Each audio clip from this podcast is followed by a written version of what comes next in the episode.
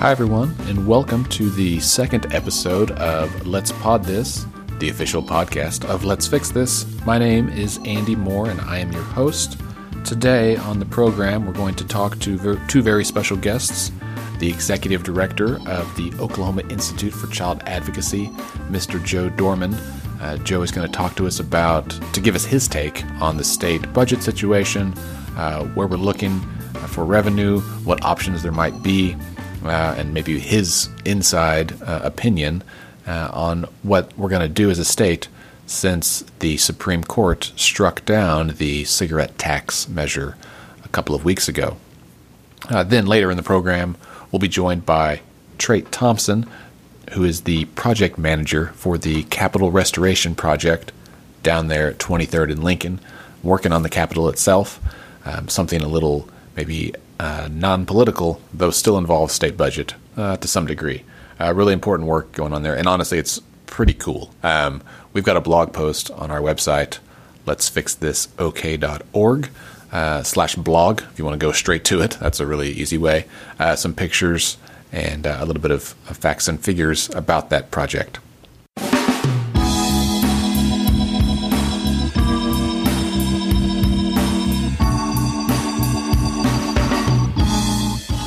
Next, we're joined by former legislator and gubernatorial candidate Joe Dorman. Hi, Joe. How are you? Good morning. It's great to talk to you. Thanks. So, Joe, it's been an interesting couple of weeks for the state legislature. Um, you know, as, as we've discussed last week in our episode, uh, the state legislature passed three revenue measures that were challenged in the courts. And last week, the Supreme Court ruled that one of them, the cigarette tax, was unconstitutional, which blows a two hundred fifteen million dollars hole in the state budget. What's your take on that? We expected this to happen. Many of us that were working at the Capitol knew when the bill was changed from a tax to a fee that it would likely not hold up to constitutional scrutiny with Article five, Section thirty-three of the Constitution, most commonly known as State Question six forty. In that, there are three parameters that must be met. You must get a three-fourths vote of both bodies of the legislature to pass something immediately, or a majority and send it to a vote of the people in the general election every other November. You must start the revenue-raising measures in the House of Representatives, and you cannot pass a revenue-raising measure in the final five days of the legislative session. This Senate bill that created the cigarette fee uh, did not meet any of the three priorities within that constitutional language. Therefore, the court struck it down on all of those.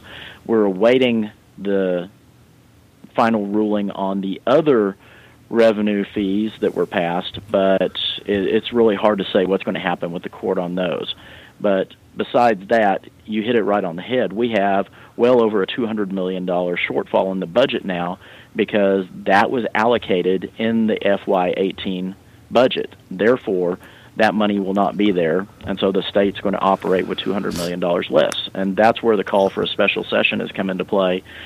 Uh, asking the governor to set the call and the legislature to come back and find a solution to filling that gap. Yeah, I want to come back to the special session thing, uh, but back about State Question six forty. I think the thing that kind of boggles my mind and the minds of lots of Oklahomans out there is that uh, we all knew about State Question six forty. Some of us had forgotten, certainly, but I mean, you knew about it. Certainly the lawmakers in the Capitol knew about it, and so to have them go ahead and pass these laws that even some of them said at the time they thought might be ruled unconstitutional seemed like a really bad idea. Why do you think they went ahead and passed them anyway? It was a gamble. It was a test with the court to see if they would uphold it. Uh, it's not been tested since it passed in the early nineteen nineties. In fact, there's only been one or two tax bills that have been filed at the Capitol in that period of time, and none have made it through the process, even to get the majority of votes to send it to a vote of the people. Uh, so we suspected this would be the case, and the danger in this came with playing with the budget to take this test. It would have been different if it would have been additional revenue and they had a balanced budget without the bills, but because this happened this way, uh, we're going to see that cut to the state agencies, primarily healthcare agencies, and that's going to be devastating for many of the services that are offered. Yeah, and uh, the uh, Department of Mental Health is facing like a twenty-three percent cut. I mean, that's one out of four dollars they get would be cut. That's devastating. Yes, and there is some discussion going on. Because that bill was passed and it directed fees, uh, that would be built into the budget. But the budget spells out how much money goes to each agency, and there was not a line item in the budget this year. So there is some argument that the pain could be spread across all the different agencies where it wouldn't impact mental health as much. But again, that's another thing that would have to be decided by the courts and would have to be determined. And the legis- the executive branch allocates those dollars to each of the agencies, and if they took that path, it would be interesting to see if anybody would challenge that. But that's a completely different discussion. Right now, we have to worry about the reality of the now, and that is, what are we going to do to to call upon our policymakers to fix this problem they've created? And we need to make sure that they understand that they have to find consensus. They have to sit at the table and find some point of negotiation and agreement where they can fill that gap. And that's going to be a difficult point, because now that they're at home, now that they're out of the legislative session, the regular session meets from the first Monday in February to the final Friday in May at the longest they can serve. And then any time beyond that, they have to be called back for a special session by the governor. And many of these folks are back home working their jobs. Uh, some probably have vacations planned. School is starting up. We're not going to see an immediate special session happen. If the governor were to call it today, it still probably wouldn't happen for a few weeks to a month, because the legislative leadership are, is going to allow time for their members to rearrange their schedules so they can come back in. So whatever's going to happen with this budget, it's something we're probably going to have to live with for a short period of time. Yeah, it's going to be a few months. Now, we've talked a lot about, and you hear a lot about in the news, about the special session. Um, do you think that there is going to be a special session this year? The governor, in a press statement, said that there is a need for the special session, and that is, uh, I believe it's her intent to call one.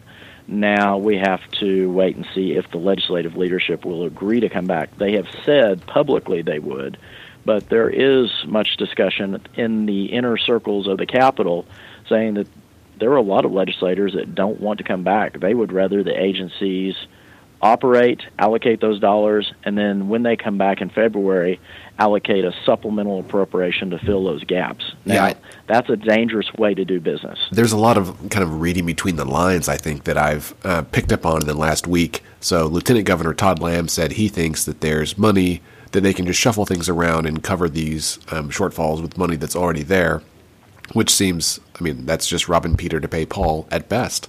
Um, and then it's pretty clear, I think, that the Speaker's office doesn't want to come back for a special session, and they are looking for um, some other ways, again, to kind of shuffle money around and maybe avoid that special session.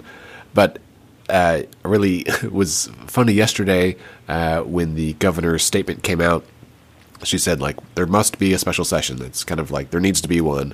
And so seeing the different news outlets try to parse out what that actually meant, some of the headlines said she calls for a special session, which is different than calling a special session. She stopped just short of actually telling them, hey, you need to come back on this date for this reason. Uh, do you think that was intentional, or do you think she's – is it just like a, a game of chicken that's being played up there? I do. I want to give them the benefit of the doubt in the governor's office. I think they are waiting to see what the Supreme Court will do with the other bills, but the reality is we know there's two hundred million dollars plus out of the budget now. And so for that fact alone, a special session needs to be called now. They, I would say they don't need to set the date yet, because they don't want to call a special session, come back and deal with that, and then have to call another special session uh, the week after they come up with a solution to come back and deal with the next issue if the Supreme Court were to strike it down. Right, one so of the other bills. I understand why they're not wanting to do it. They would like to do it all at once to find out how much money they need to fill in the gap. So from that perspective, as a former legislator, I understand why they're they're holding their breath and waiting to see what the Supreme Court will do. Sure. But they do need to set that schedule, at least in discussions, and notify their members of these are the potential dates, just to make sure that they will have enough there, because you have to remember, if we're going to do a revenue-raising measure, it takes three-fourths of both bodies. So they would have to have at least seventy-six members present and voting yes in the House of Representatives. And in a special session, when people might be gone, it's going to be even more difficult to get those numbers. So yeah. They have to plan this out thoroughly if they want to see success. I, the other thing I think that's maybe important to point out is that even if they filled the two hundred million dollars, even if they, even if the other two measures are also ruled unconstitutional and they, let's say they fill all three of them back to the level that they were supposed to be at, that's still much less than what the everyone I think most people hoped the budget was going to be for this year, because that would just be kind of getting us back. But they didn't even fill the whole the whole hole that they started with this past year. Do you think um, at best we're still looking at starting this upcoming session in February with another budget shortfall? There's no doubt we're looking at uh, looking at gaps that will have to be filled in the next budget, just based on how this framework of the current budget was built. We know we're going to be starting off with less money just because of those commitments. And we still we still don't know what's going to happen at the federal government. There is the threat of many federal programs being eliminated, and that means a loss of matching dollars. Many state programs receive a three to one, sometimes a four to one match. So for every dollar they invest, they will get three dollars or four dollars to add to that from the federal government to run these programs. That's crazy. We see a Yeah, if we see a cut from the federal government, the state either has to increase the revenue going in or they have to downsize those programs. So we're getting it from both sides. We we simply don't know what's going to happen month to month with these budgets based on changes at the federal government. So they need to be nimble. They need to be on their feet. They need to be uh, plan. They need to plan contingencies of what might happen. And for government to be proactive like that, it's a change in the mindset. So I'm hoping our legislative leadership and the governor's office are thinking along those lines to plan the worst-case scenarios and be prepared in case it might happen. Sure, sure.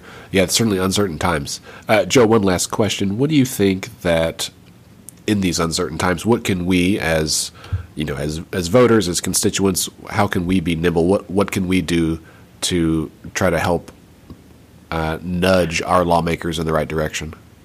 I'm going to give a pitch to one of the programs we've done at O I C A. We have an advocacy guide and a legislative process guide on our website at O I C A dot org. Study and learn the process. If you're educated on how a bill becomes a law, and it's well beyond the old school House Rock cartoon, you have to understand the process and the steps, and be willing to contact your legislators, your senator and your representative, and understand that the term constituent means the senator and representative you vote for, you live in their legislative district. Contact those people that you have that ability to vote for them or vote them out of office. Let them know how important it is to fill these gaps and make sure that the budget is balanced as is required by the Constitution. And go to town hall meetings. Uh, I know uh, in uh, the Oklahoma City metro area around the Capitol, Jason Dunnington is one of those great ones that does regular town hall meetings. Many legislators do that around the state. Attend and make sure your voice is heard, and don't be angry. Be a positive voice in the room and encourage them to do the right thing.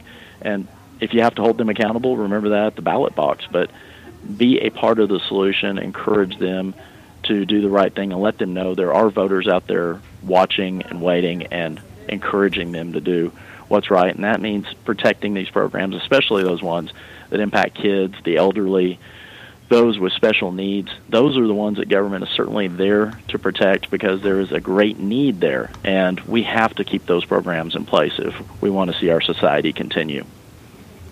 Thanks, Joe. That's uh, really helpful, and that's, you know, one of the things that we at Let's Fix This really try to do is to um, help people understand how to Uh, how to learn those rules, how to engage. And like you said, it is much more complicated than just the old Schoolhouse Rocks video. Uh, we've got some events coming up in Enid uh, and then some here kind of around the metro.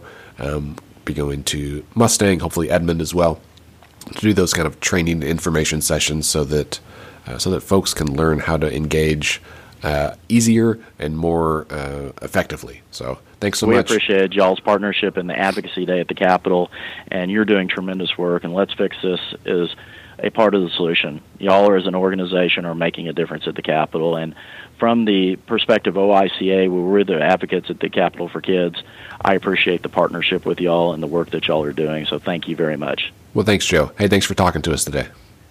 Have a great one. Okay, so that was Joe Dorman. He's the executive director of the Oklahoma Institute for Child Advocacy, uh, certainly a friend of the pod, and we look forward to partnering with them again next year during session uh, for another day at the Capitol. Uh, Joe also is a former state legislator and a former candidate for governor here in Oklahoma, and, lest we forget, he was a city council member for the burgeoning metropolis of Rush Springs, Oklahoma, home of, you may know this, the famous Rush Springs Watermelon Festival. That's honestly, for my money, one of the best uh, small-town festivals in this state. Uh, I also really like the Kolache Festival in Prague, Oklahoma. I grew up in Texas, where kolaches are a, uh, a meat-filled pastry, but up here, I've learned, they serve the traditional Czech kolache, which is more like a, a pastry with some kind of like a fruit tart. Um, but man, live music, lots of vendors, um, all these small town festivals. If you uh, want something fun to do on a weekend, uh, check it out. They are always a good time.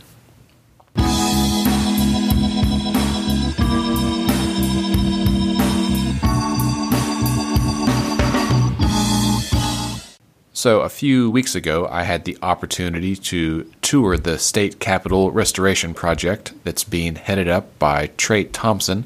Uh, he's the project manager for the Capitol Restoration Project, and we have Trait on the phone with us right now. Trait, how are you?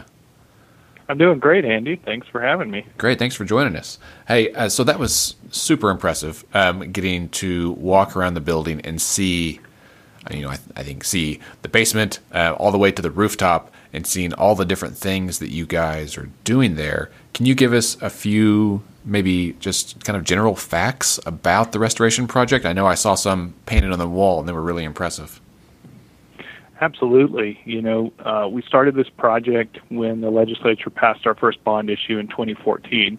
They passed a subsequent bond issue in twenty sixteen after we'd had a chance to do a thorough investigation of the whole building, which really hadn't been done uh, previously. We came to the conclusion uh, it's a two hundred forty-five million dollars project. It's going to take place over about eight years. Uh, we have not um, evacuated the building, or uh, uh, so we are doing this project while the Capitol is still in operation, which adds a certain bit of logistical challenge. But really, our our our problem in this building for a long time has been uh, failing infrastructure in the building. So when we talk about mechanical systems, air conditioning, we talk about uh, old electrical system, we talk about a uh, uh, plumbing that is long since past its useful life. On the exterior, we talk about um, failing stone and mortar joints, windows that were one hundred years old and, and once again, long past their, their time to, to be repaired and restored. And so what we're doing is a comprehensive top-to-bottom restoration. Uh, few facts and figures, you know, we have twenty-one and a half miles of mortar joints on this building that we have to grind out and replace with new mortar. We have four hundred seventy-seven windows that we are uh, that we are restoring. Uh, on the inside, we have sixty-five miles of abandoned cabling that we're moving. We are going to uh, put in about thirty-six hundred linear feet of uh, of plumbing. Uh, and that's forty-seven times the height of the Tulsa Golden Driller. You know, some of those fun little statistics we have on the wall uh, as you walk in on the west entrance of, of the building. So this project is is massive in scope. It's not unlike other Capitol restoration projects that are going on across the country right now. One of the things that's a bit of a point of pride for us is that we're actually doing this in a um, in an efficient way, uh, and doing it cheaper than many other state capitals have done it, because we've we've done it in a way that, that makes financial sense. And so, whereas you've had other capitals like Minnesota and Kansas that have topped out over the three hundred million dollars mark, we'll do ours for about the two hundred fifty million dollars mark, um, which is uh, uh, a great use of the taxpayer dollars of the citizens of Oklahoma. Yeah, I mean, I think a lot of people, you know, uh, a lot of folks have a hard time whenever we spend money on stuff to do with the Capitol or the people who work there. Um, but as someone who just has started spending some time at the Capitol, it was really evident, uh, even last year in twenty sixteen when we first started going, um, to see how far in disrepair the building was. Uh, and that really hit home, I think, when I walked through the tunnel from the east lot that's across Lincoln there. And it wasn't even a rainy day, and it was just leaking. And there was kind of buckets every uh, fifty feet or so. Uh, and I know that that tunnel is subject to flooding as as well as other parts of the building. And so getting to walk around with you that day was really interesting. Um, and something else that I wrote down that you pointed out was that like eighty percent of the Capitol was not covered by uh, fire suppression sprinklers going into this project. Is that correct? Yeah, that's absolutely correct. In fact, as I talk to you on this, I'm looking above my ceiling here, and there's no fire sprinkler system in my particular area of the building and in most areas of the building that haven't been renovated within the past five or seven years. Uh, and that's a major thing that we're doing. You know, it's life safety, bringing this building up to code. Uh, all the areas that we're redesigning in the building, we're making sure they have the proper clearances for A D A accessibility. Uh, the chambers, we're redoing parts of the of the House and Senate chambers to make sure that uh, disabled people can access those areas and be able to see their, their government in, in focus. And so, you know, when you talk about a project like this and you talk about the state capitol, I think, you know, sometimes people might think that, oh, this is just politicians making their offices nicer. And that's not the case at all. You know, when you look at a building like this, first of all, it's our iconic building of the state of Oklahoma. It's a major tourist attraction. People come here not only from all over the country and all over the world. And it really is Oklahoma's front door. So that the impression they get here will, uh, in many cases, kind of form their impression of Oklahoma. But on top of that, this is where the, the, the work of democracy gets done. This is where the people get a chance to interact with their elected officials. And because of that, we want to make this a productive place to do that. Um, we want to make sure that committee rooms are accessible. We want to make sure that the building has the right technology to be able to broadcast what we're doing here to the world, and so that people can see their government in action. And then when groups like yours and Let's Fix This come up, um, we make sure that it's a place that's, that, once again, is easier for people to be able to do the work of, of advancing their causes. And so uh, this truly being the people's building, uh, this is far from a cosmetic project. This is actually a project to enhance functionality, to enhance uh, people's experiences in this building, and really to to enhance the functioning of government at the state legislative level. Right. And as you said to me that day, we use the building in fundamentally different ways now than we did one hundred years ago. I mean, one hundred years ago, we didn't have cars or airplanes or computers or uh, video cameras and all these things that uh, we do now. Uh, and even even something you kind of referenced, uh, motorized wheelchairs. And we've had folks come to some of our events, and they have a really difficult time getting in the elevators, getting off the elevators, and getting into the House or Senate chambers so that they can kind of see what's going on. And um, I think those of us that maybe don't have those kinds of um, disabilities take it for granted that we can walk in and walk up a whole bunch of steps um, into a tight area and sit down, and that's not the case for everybody. And so to make it more accessible for lots of folks is going to be a big deal. And I think, I don't know about what you've heard, but I know a lot of people are very excited that the rotunda will be air conditioned for the first time in the building's history. Absolutely. It's one of uh, one of my personal favorite things as someone who works in this building. You know, Uh, a lot of times people are here in the springtime for a legislative session. They don't really see the building during other parts of the year. And in the spring, um, you know, it's uh, the building obviously has lots of stone around it, so it's a fairly well-insulated building, and it's not too bad. But if you're in this building in July and August, this actually can be very hot and humid in those public areas and those rotundas. And then in, in December and January, it can be very cold in, in those areas. And so not only is that, first of all, just off-putting, and it's uncomfortable to visitors and people who have to work here, but we have millions of dollars worth of unique artwork to the state of Oklahoma that hangs in this building. And these swings in temperatures and these fluctuations in humidity are not good for the long-term preserv- preservation of our of our state art collection. And so one of the things that conditioning the rotunda is going to do is it's going to put that work in a stable stable environment, and it's going to help us uh, to make sure it lasts, you know, so that our, our kids and grandkids can enjoy it as well. Right. That'll be great. It was uh, funny last year in twenty sixteen when we first started bringing groups of people up there. Uh, there were two occasions that we had groups march to the Capitol from a school, uh, and they uh, the second time, which was right at the end of session um, there in late May, uh, we had about two hundred people that walked from Douglas High School to the Capitol, and it was pretty warm that morning.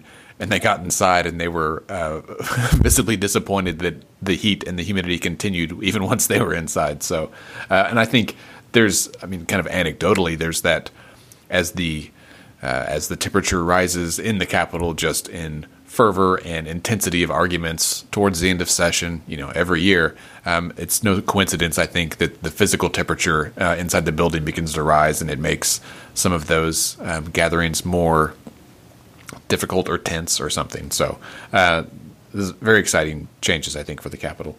Um, now, Trait, this isn't your first time to work at the Capitol. What did you do before you were project manager uh, for this restoration project? So I worked for uh, for four years in Pro Tem Brian Bingman's office as his policy advisor.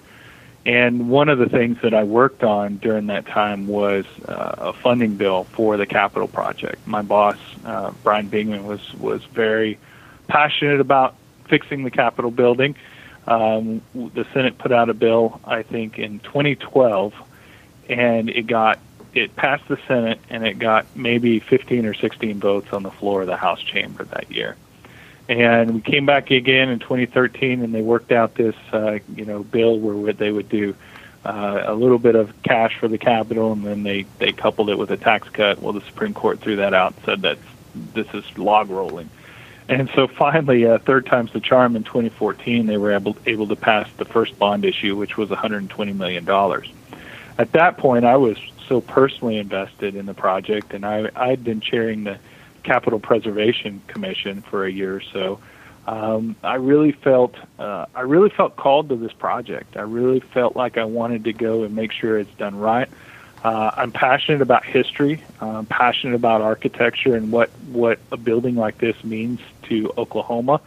And I also wanted to make sure that we did things a little bit differently uh, on this project than, than some other state construction projects I'd seen. You know, I think the the culture of Oklahoma for a long time has been, you know, how cheap can we do things and how fast can we do things?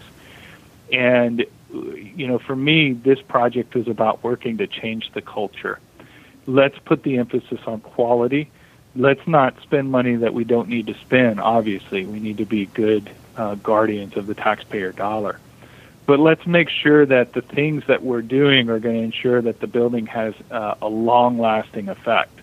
You know, one of the things that uh, that I point out as an example of this is we are on the scaffolding on the exterior of the building. We've tarped in the scaffolding, and we're actually climate controlling the inside of that scaffolding. And the reason we're doing that is because we have materials that are going on the building. We use some epoxies when we are doing stone repair.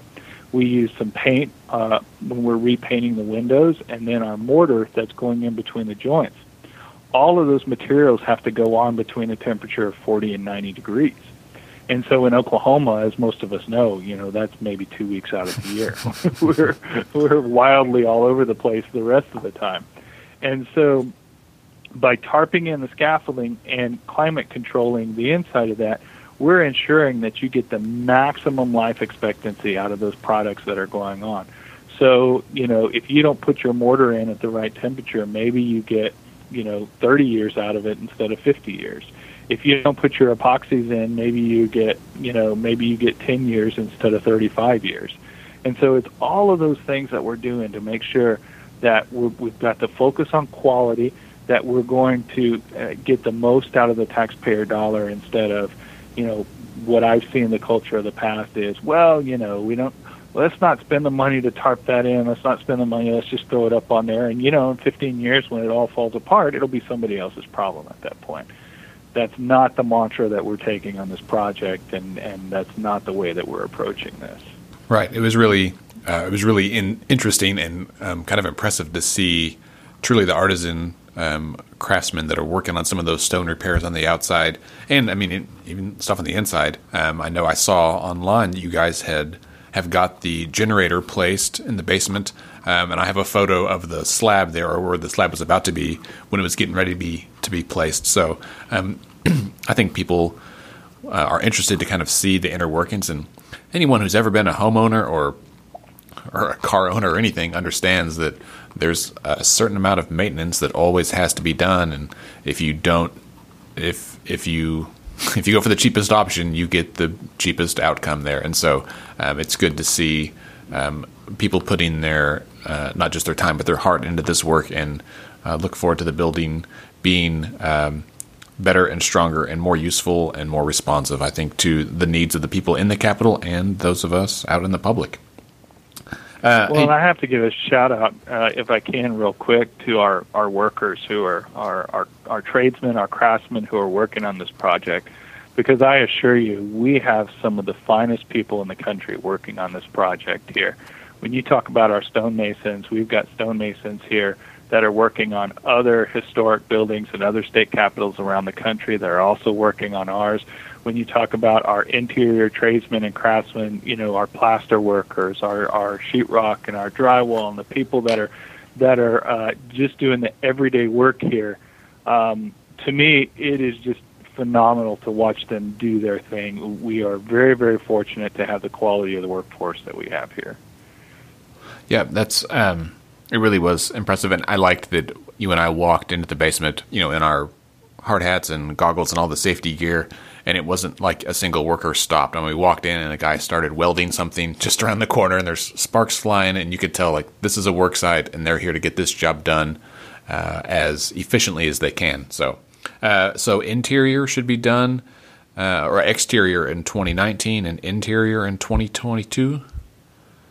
That's right. That's right. By the end of twenty twenty-two, the whole project should be complete, um, and uh, our exterior should be wrapping up by the middle of twenty nineteen. All right. Well, we look forward to seeing the completed project. We'll post on our blog some of the photos that I took that day, and I've got some kind of comparison of some of the exterior columns and windows, the before and after, um, for the areas that have already been finished on, on the north side, so, so that folks can kind of see that um, that side-by-side of what it looks like um once you guys are done with some of that work. That's really exciting. Uh, Trait, I hope to uh, see you around the Capitol. I hope you can make it out to some of our events um, this next spring. I've been eyeballing dates this week, and so um, we're, we're going to announce those hopefully before too long. And uh, go ahead. Well, I was just going to say I appreciate all the work that you guys are doing, getting citizens involved in government again. It's a really important thing. And I'd also encourage anybody who wants to um, uh, learn more about the Capital Project, you can go to our website, which is Capital Restore, and that's capital with an O, capital restore dot o k dot gov. We've got videos and blog entries and pictures and all kind of stuff out there. And uh, we've got social media pages as well. You can uh, look up OK Capital Restoration. Should find us pretty easily. Yeah, you guys are on, uh, I know, Twitter and Instagram. I follow you on there. Are you on Facebook as well? Yes, we're on Facebook as well. Got all the bases covered. Um, all right, super. Well, thanks, Trait. Uh, we look forward to seeing you out there soon. Thanks, Andy. It's been great. Appreciate you having me on. Okay, so that was Trait Thompson. He's the project manager for the Capitol Restoration Project at the state capitol here. If you haven't had a chance to check it out, you really should go. Uh, they've got some renderings of what it's going to look like when it's all done in a few years, and it's going to be so much more functional, much more accessible, and really inviting, which is something that building could definitely use. Uh, so really appreciate Trait for his time today. And also thanks to Joe Dorman for his time uh, in visiting with us about State Question six forty and uh, and kind of where the legislature is at with uh, with raising some revenue. So this brings us to the end of this episode. Thanks for hanging with us. Next week, we're going to highlight a legislator that is currently in office and find out a little bit more about them. I believe it's going to be State Senator David Holt. Uh, we're also going to talk to a couple of advocates who have, uh, and I use the term advocate pretty broadly, but really people who have participated with Let's Fix This and come to the Capitol, maybe got involved in the last couple of years, to find out how they got involved, what's going on with them, and uh, and kind of what lessons they've learned in the hopes that that kind of information could be transferable uh, to the rest of us, um, to you as well. It might help you get involved, or maybe help you know how to pitch this and why you, how to get more involved and how to get your neighbors and friends and family involved as well. So don't forget, you can connect with us on Twitter and Instagram. We are at Let's Fix This OK. And you can like us on Facebook if you haven't already. Our Facebook page is facebook.com slash Let's Fix This OK. You can also go to our website and sign up for our newsletter, read our blog, uh, and that is lets fix this ok dot org. Our podcast is edited and produced by Mostly Harmless Media, and uh, our theme music is generously provided by local heroes, your friends and mine, the Sugar-Free All-Stars. Let's Fix This is a nonpartisan, nonprofit organization who strives to educate and equip all Oklahomans to engage with their government. We encourage you to get involved in any way you can. Remember, decisions are made by those who show up.